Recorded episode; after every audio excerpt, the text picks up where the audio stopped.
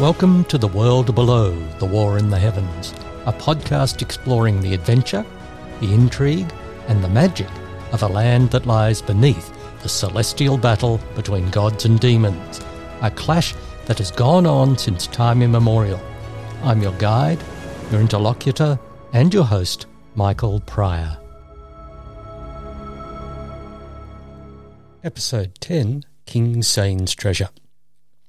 As well as being the tenth and last episode in this first season of The World Below, The War in the Heavens, this is a very special one, as I have a very special guest. I'll be back before too long with more, and in the meantime, I'll be working on the major epic I'm writing set in this remarkable world. At the moment, it's called The Dead God's Heirs, and it's full of magic, adventure, romance, alliances, betrayals, personal trials, and dynastic challenges. It's so good. Now, before I introduce my guest, let me introduce our subject today King Sayn's Treasure. Sayn became king of Anaquist on the death of his mother in 212. His father headed a regency council until Sayn reached his adulthood in 232. The council was dissolved and Sayn became the absolute ruler of Anaquist, which by this time was clearly the preeminent realm throughout the continent of the world below, the war in the heavens. As an only son of a mother who died young, it's quite probable that Sayn was indulged, spoiled even, which might explain some of his later behaviour. That's not to say he was a poor king, he consolidated the Anaquistian navy, extended the Hypogeum, crushed an invasion by the now long vanished city state of Glymon. But at all turns, he managed to treat himself very well. Renowned for his taste for opulent attire, sumptuous personal quarters, the finest of food, and the costliest of companions, soon after his assumption to the throne, he gathered a reputation for personal acquisitiveness hitherto unseen in the monarchs of Anaquist. As he grew older, this acquisitiveness became an obsession. Much as his mother was fixated by magic, he became obsessed by riches. A special vault was built in the palace to hold objects of great worth, and an even more secure chamber inside the vault was kept for his personal collection of scales, some of the most remarkable ever taken from the body of the dead god. However, upon Sayn's death in 253, the vault and the inner chamber were open and found to be utterly empty. And here the legend of King Sayn's treasure begins. And I welcome my special guest, Dr. David Threshton, the head of the Department of Anaquist Studies at Hallmark University. Welcome, David. Thanks. It's good to be here. And that was a really commendable summary, Michael with all due respect for a non expert. Yeah, I, I, put my hand up there. I'm an enthusiastic amateur, willing to learn, and more than happy to have a real expert on board today. So, for a start, could you describe King Sayn's treasure trove for us? Mm, indeed. It was a, a classic hoarder's treasure trove, but a hoarder with taste and all the powers of a crown. Jewelry, works of art, furniture embedded with gems, musical instruments, as well as the most outstanding assembly of scales perhaps ever seen in the world below the war in the heavens. Let me describe a few specific items, just to give you some of the idea of the marvels said to be in the vault of King Sayn, all of which are lost. Eucantha's chalice, this legendary drinking cup, which reputed to be the personal favourite of Queen Eucantha I, the founder of Anaquist. But its description does run counter to what's known of Queen Eucantha's taste, who is known to prefer simple and even what we'd call streamlined elegance, not the gaudiness of this object. The chalice itself has long disappeared, but drawings exist showing it to be a rather chunky vessel with a short, squat stem. Ah, drinking from it was said to be like drinking from heaven itself. Then on to the celestial service. This was an exceedingly opulent dinner service made of gold, with settings for 250 people. Plates were engraved with suns, moons, or stars. and a subtle indication of precedence was involved in who got what. The horses of heaven were seven bronze horses, twice life size, and each were covered with scales of a single, single colour carnelian, celadon, jet, ultramarine, argent, alabaster, and pervenche. They were commissioned by King Sayn himself for a watchtower. He aimed to build inside the stronghold with the aim of keeping his sons busy. He built with extensive walkways, so all along the watchtower, the princes could keep their view. But he lost interest in the clock once he saw the brilliance of the horses in all their attitudes of rearing, galloping, and at rest. They went straight to the treasure vault. Now, this list comes from the entry in the Anaquist Annals, the official account of each ruler's reign. So we can give it some weight. Course, himself may have had some part in authorising the entry, so make of it what you will. So, with all of this magnificence, what actually happened to it? What happened to King Sayn's treasure? And here's where we step out of the realms, realms of the generally accepted morass of rumour, supposition, half truths, and outright lies. So we're talking juicy stuff, in other words. Right. Look, it's just a thought, Dr. Threshton, but hasn't anyone accessed the soul cylinder belonging to King Sayn? Surely that'd be the best way to find out what Sayn had been thinking about the treasure. Ah, two points about that. Firstly, that assumes that King Sayn was responsible for the disappearance of the treasure or non appearance, if you're of that school of thought. Secondly, you have to understand that this was in the relatively early days of the soul cylinders. The ritual and the importance of them wasn't as obvious as it is in the present day. And simply put, no one thought to access Sayn's soul cylinder until several generations had passed when it was found to be corrupt. Corrupted? That's right. I know it's beyond the scope of this session, and it's something not often discussed, but the supposedly incorruptible objects that are the royal cylinders, holding the memories and essence of all the rulers of Anquith, aren't as enduring or as perfect as legend has it. And the unbroken collection, hardly. wow, that sounds like a topic for another podcast. I'll have to get you back. More than happy to do that, Michael. Wonderful. Making notes here, you understand. Look, just to put this to bed before we get back to the treasure, you're saying that no one could learn what happened to King Sayn's treasure by using his soul cylinder to access his memories because something went wrong with the magic. Precisely. In the 320s, in the reign of Queen Cendia II, one of her offspring, Blemund, who died in a snake wrestling accident when he was only 19, tried accessing Sayn's soul cylinder, only to find that it was empty. Examination by some adepts from the Hypogeum determined that was cracked, probably dropped at some stage, and its integrity was compromised. The memories of King Sayn were gone, like mist into a fog. I'm making so many notes here, and I definitely will have to get you back. Now, again, to the fate of the treasure. Sayn dies, and presumably his son and heir Prescon opens the vault and finds empty. Correct. Even before the actual coronation, Prescon summoned a group of nobles from the various advisory councils of his father and proceeded to the vault. It's supposed he wanted witnesses to what he assumed was his legacy.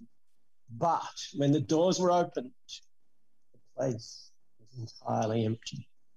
Both chambers, not a skerrick of a scale, not a glint of a gold coin, not a wisp of spider silk.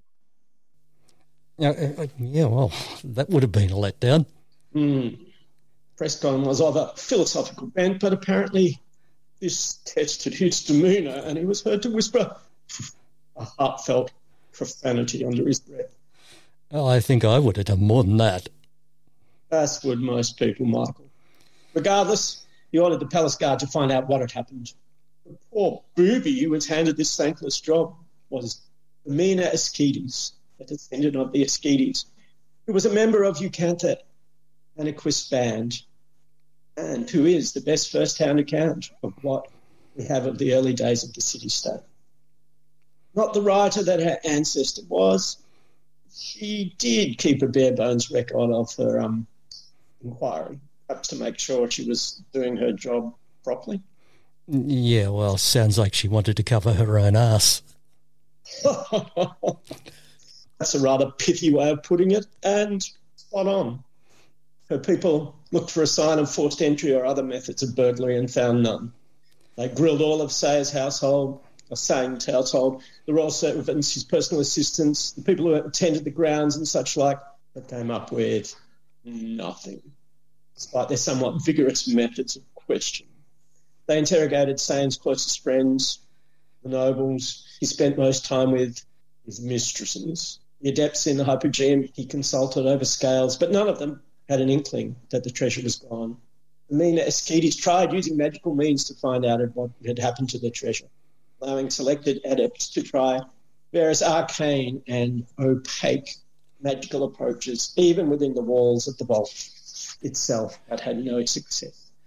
The only oddity they found was a few words scratched into the wall of the inner vault, the one that held the most precious scales. The depths, the depths, the depths. Well, cryptic that. Hmm, indeed. Did it allude to the underground? Or an overwhelming feeling? Or something else entirely? It's been a puzzle for the ages, and Demena Asketes documented it without offering an explanation. Ultimately, after a year and a half, she declared that the fate of the treasure was unknown. It was a tribute to her upright manner and perhaps her family connections. That Prescon accepted her findings without retribution, and she remained in command of the palace guard until her retirement in the reign of Prescon's daughter, Queen Varfina in 266. Okay, so that's the official view. What about the unofficial view? Surely rumours sprang up. Of course, of course. I should say so. Within weeks of Sayn's death, all Anaquists were swapping rumours about the treasure for too long. It was a topic of choice in most homes, taverns, and workshops, and on most street corners, work sites, and ocean trading vessels across the continent. Many of these persist to the current day in the world below the war in the heavens. So let me lay out the most well known of the rumours. Number one, one of Sayn's five country villas had an underground vault built. All of these villas have been investigated thoroughly and ransacked in later years, but no treasure has been found.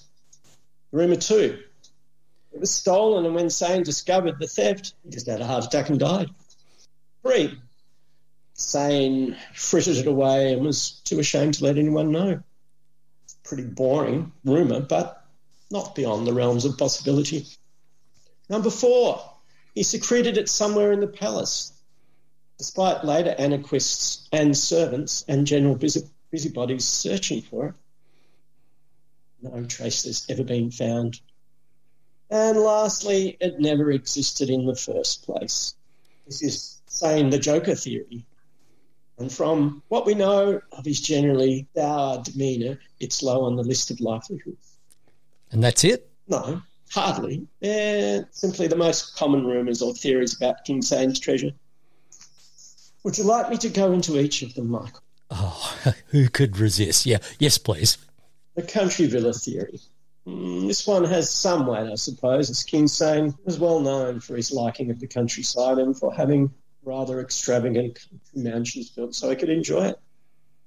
In his lifetime, he had five estates he frequented, each with its own large building, essentially a country palace of sorts, complete with outbuildings, farms, and hunting parks. Three still exist, or their ruins do. And they're still visited by treasure hunters. Most of them have been sold maps in various markets, no doubt craftily aged by soaking in cold tea, having the edges burnt.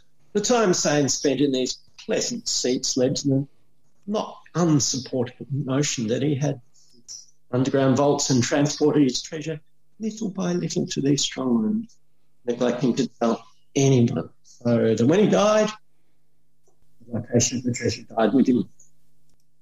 This theory has a spin off, a descendant of its own, if you like. in the manner that rumours tend to.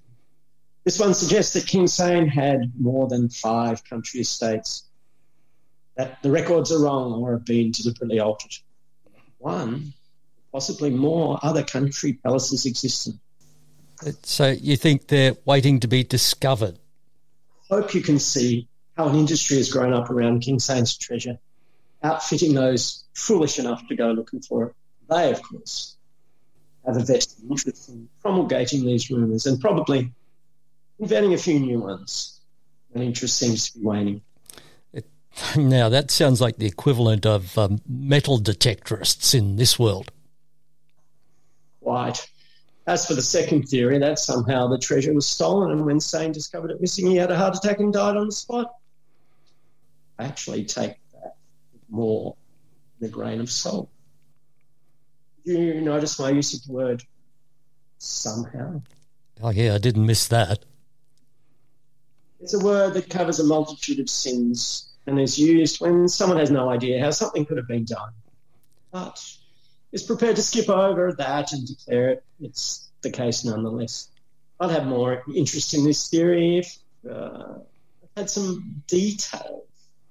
The treasure was vast, the vault extraordinarily secure, and Sayn like to visit it every single day.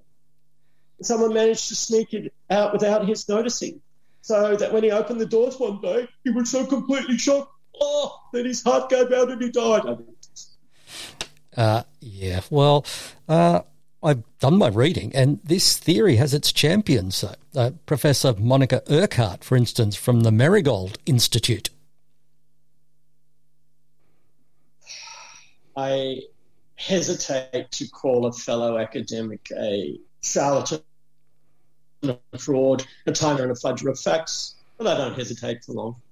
Uh, yeah, okay, so you don't put much stock in her words. I have no truck with her at all. She's a poor researcher, dilettante at best. And I'm not just saying this because she attempted to stab me with a broken bottle at a conference in Rio de Janeiro. Oh, it sounds like you two are professional rivals. But but what do you think about her work? I don't. I don't think about her work at all. Let's move on to the third theory. Yeah, please. The notion that Sayn frittered away the treasure had some merit, especially since we do know that Sayn had a number of weaknesses on top of his obsession with things that glitter and glow.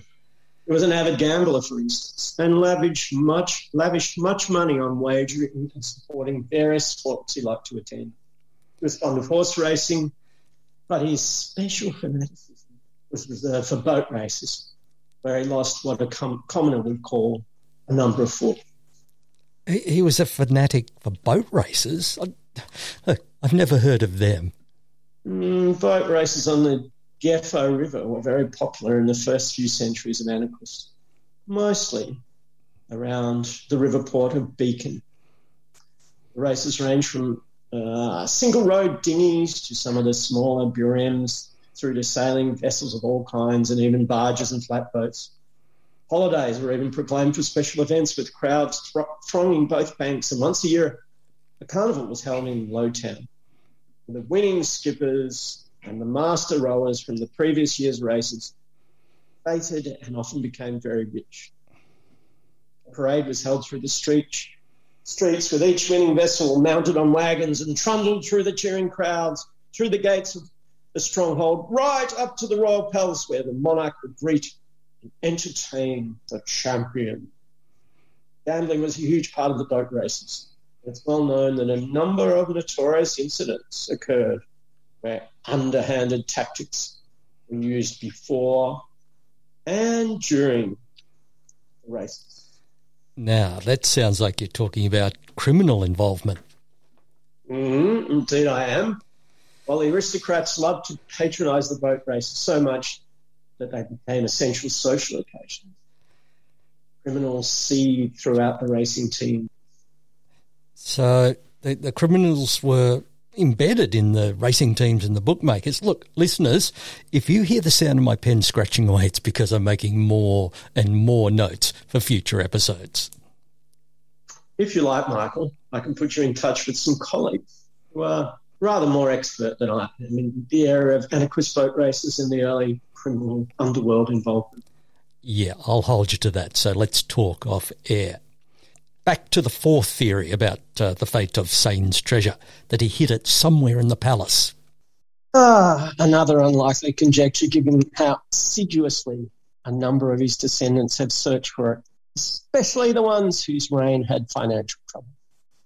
I'm thinking of Iona I in the 330s, during which a terrible drought gripped the land. Then there was Daimon III in the 440s, where a dreadful crash in the price of scales was brought about by a few unscrupulous merchants trying to create an artificial shortage. It all went terribly wrong, and King Diamond desperately organized a systematic search of the palace and all the buildings inside the walls. It was a thorough search and futile. Okay, look, I'll scratch that possibility. How about theory five that the treasure never existed and Sayn was just pulling everyone's leg? Well, I have to admit, this one has some appeal. I love a good charade, but as I mentioned before, Sayn was never renowned for his sense of humour. In any case, when the punchline came, the doors were opened and the vault was empty. He, he wasn't around to enjoy it, so it would have been a rather empty exercise in the end. No, I put this one near the bottom of this possibility. So you've investigated these rumours, their sources and their adherents. Which one do you think is the most likely, or, or do you barrack for another? Thank you for the opening here to discuss the thrust of my new book. All right, not a problem. Uh, title and publisher first. King Sayn's Treasure, Hallmark University Press, available online or at better shops. A tale of vast riches and royal skullduggery. The blurb says, which I hasten to add, I did not write. And in this book, you explore all the theories we've mentioned here, but, but in more depth, before discussing an alternative that you actually favour. Exactly. After decades of study in this area, I believe I'm in the position to advance a hitherto unadvanced theory that brings together King Sayn's treasure, the time he spent in boat racing circles, and an obsession he developed this obsession has been ignored or glossed over by almost all scholars and Monica Urquhart as well. But I maintain that it's the answer to the puzzle that has eluded generations. I'm drawing on the fragmentary, commonplace book of King Sayn's Major Domo, essentially the general manager of the royal household. In the year 252, second last year of the king's life, Hilario Kiffin became increasingly concerned about his master. He evinced irrational behaviours, cringing at unheard noises, muttering under his breath, ordering extra guards to accompany him everywhere, dismissing nearly everyone from attending him apart from Kiffin. Eventually, he confided in Kiffin that he was concerned about the gods, that they were out to get him. Ah, yeah. Now this this starts to make sense. So he was concerned about the gods, and that basically points to the war in the heavens. And that's what Kiffin thought. But King Sayn feverishly disabused him of this. He was convinced that the world was about to end because of the gods beneath. Hold on a second. The gods beneath? Uh, that rings a bell. A belief in the gods beneath runs through the history of the world below the war in the heavens. It's not exactly a heresy, as it's never had enough currency or enough believers to make it a threat to the temple, but it bobs up here and there, often resulting in acts of astonishing cruelty. So, what you're saying is that Sayn thought these cruel and nasty gods from underground were about to erupt and cause havoc? No, no, no, no, no, no, not exactly and he was afraid of the gods that live in the deepest parts of the ocean. A number of gods beneath somewhere between 14 and 302, depending on his state of mind, were on the verge of leaving their briny depths and rampaging across the world looking for him. I guess that uh, these days we call that a persecution complex. It's a bit arrogant or something, though, thinking that he was so important that a horde of underwater gods were about to pull themselves out of the water and stomp around looking for him. Right. I guess a crown on your head gets you thinking that you're pretty important, all in all. Yeah, it goes with the job, I'd say. But obsessions of King Sayn's kind don't. Here's resulted in a bizarre plan that I pieced together from Kiffin's notes and the boat race records. Oh, hold on, the, the notes from the head of the household, what have they got to do with the boat race records? I, look, I'm sorry. Bear with me, Michael. I'm suggesting that Sayn's fear actually became an absolute terror. And this is alluded to very discreetly in Kiffin's book. Kiffin, with some distress, notes that his master spends time talking to himself about the, the concept of appeasement, eventually graduating to the notion of sacrifice. Ooh, I, I'm not sure if I like where this is going. Again, just bear with me. The other piece of the puzzle seems so unconnected, which is why no one has connected it before I have. It's the records of the winners of the boat race on the Gefo River. A remarkably well preserved series of documents that list all of the winners of the various categories of races right up until the year 1655, which was the last year of the regular races thanks to them, a mighty destructive love. I pored over these lists for my master's thesis. I looked at family names, drew some conclusions, and then I forgot about the lists. And why not? Name after name of vessels and masters, individuals and crews. They hardly make for lively reading. Still, that work lingered, and something must have rung a bell because I recently investigated the list again, concentrating on the period around Sayn's death. For 20 years before the, the death of King Sayn, the same names regularly cropped up as winners in the boat races.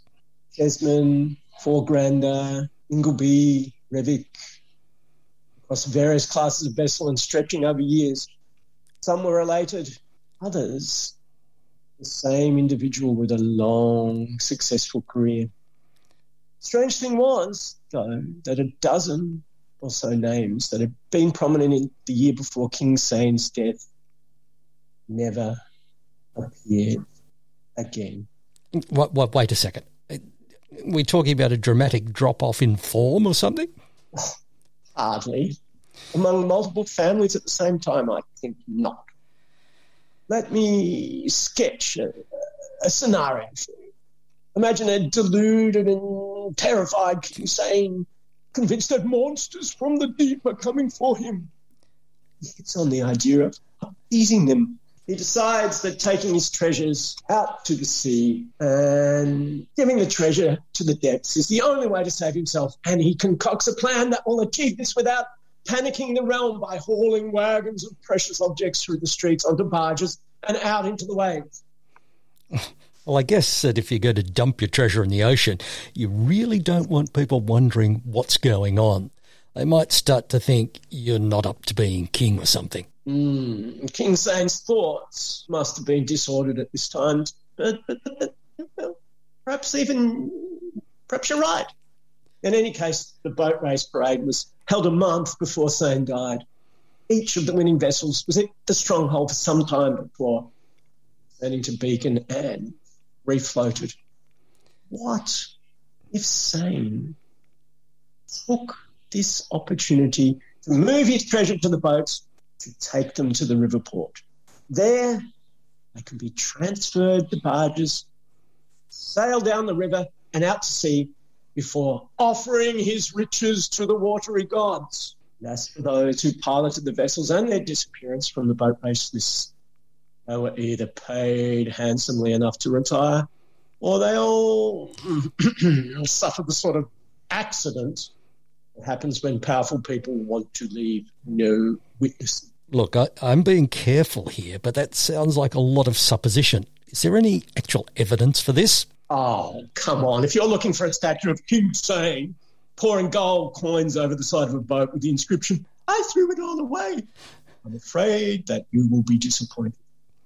More of a jigsaw puzzle with some pieces missing, but enough for us to see the overall. Number one, the notes of Valerio Kiffin.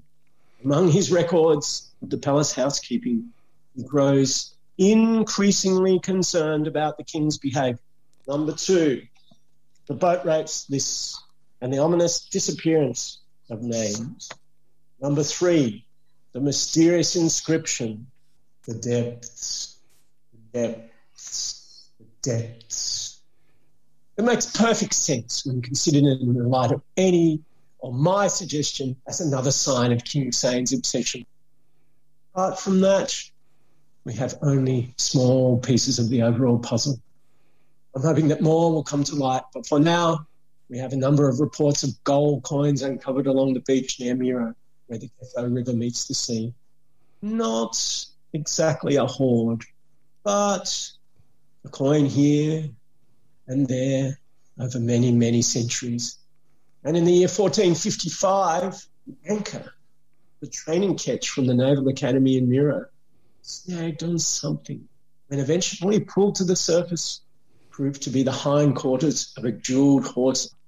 Look, even I've got that. You're talking about one of King Sayn's jeweled horses. Quite possibly. Put it all together and it's not conclusive, but it's highly tantalizing. Don't you agree? Yeah, look, I'm putting my hand up here. I'm on board, mostly because it's a cracker of a story. Boats full of treasure hauled through city streets, ancient submarine gods, a madman king. Sensational. Now, I understand that the rights for your book have been bought by a production company. Congratulations. Mm, well, conditional congratulations, I'd say, because the production company that bought the rights, they want to turn it into a musical. Oh, a musical? Indeed. I'm assuming that they're working under a misapprehension, but who knows? That was Dr. David Threshton, the head of the Department of Anaquist Studies at Hallmark University. His new book, King Sayn's Treasure, from Hallmark University Press, is available online. This is the last episode in this first series of the World Below the War in the Heavens podcast. I'll be back with more before too long, and in the meantime, I'll be writing furiously, engaging with this fascinating world and drawing out its stories. So, tell all your friends about the World Below the War in the Heavens podcast, and don't forget to subscribe and like wherever you get them. Until next time, I've been Michael Pryor. And I hope for some time after that I'll continue to be Michael Pryor. Farewell. This has been The World Below the War in the Heavens, a podcast exploring the history, culture, and esoterica of the world below, a continent of magic and mystery with inhabitants who keep one eye on the sky at all times. I've been your host, Michael Pryor. If you'd like to find out more about me and my books, pop over to www.michaelpryor.com.au. Farewell.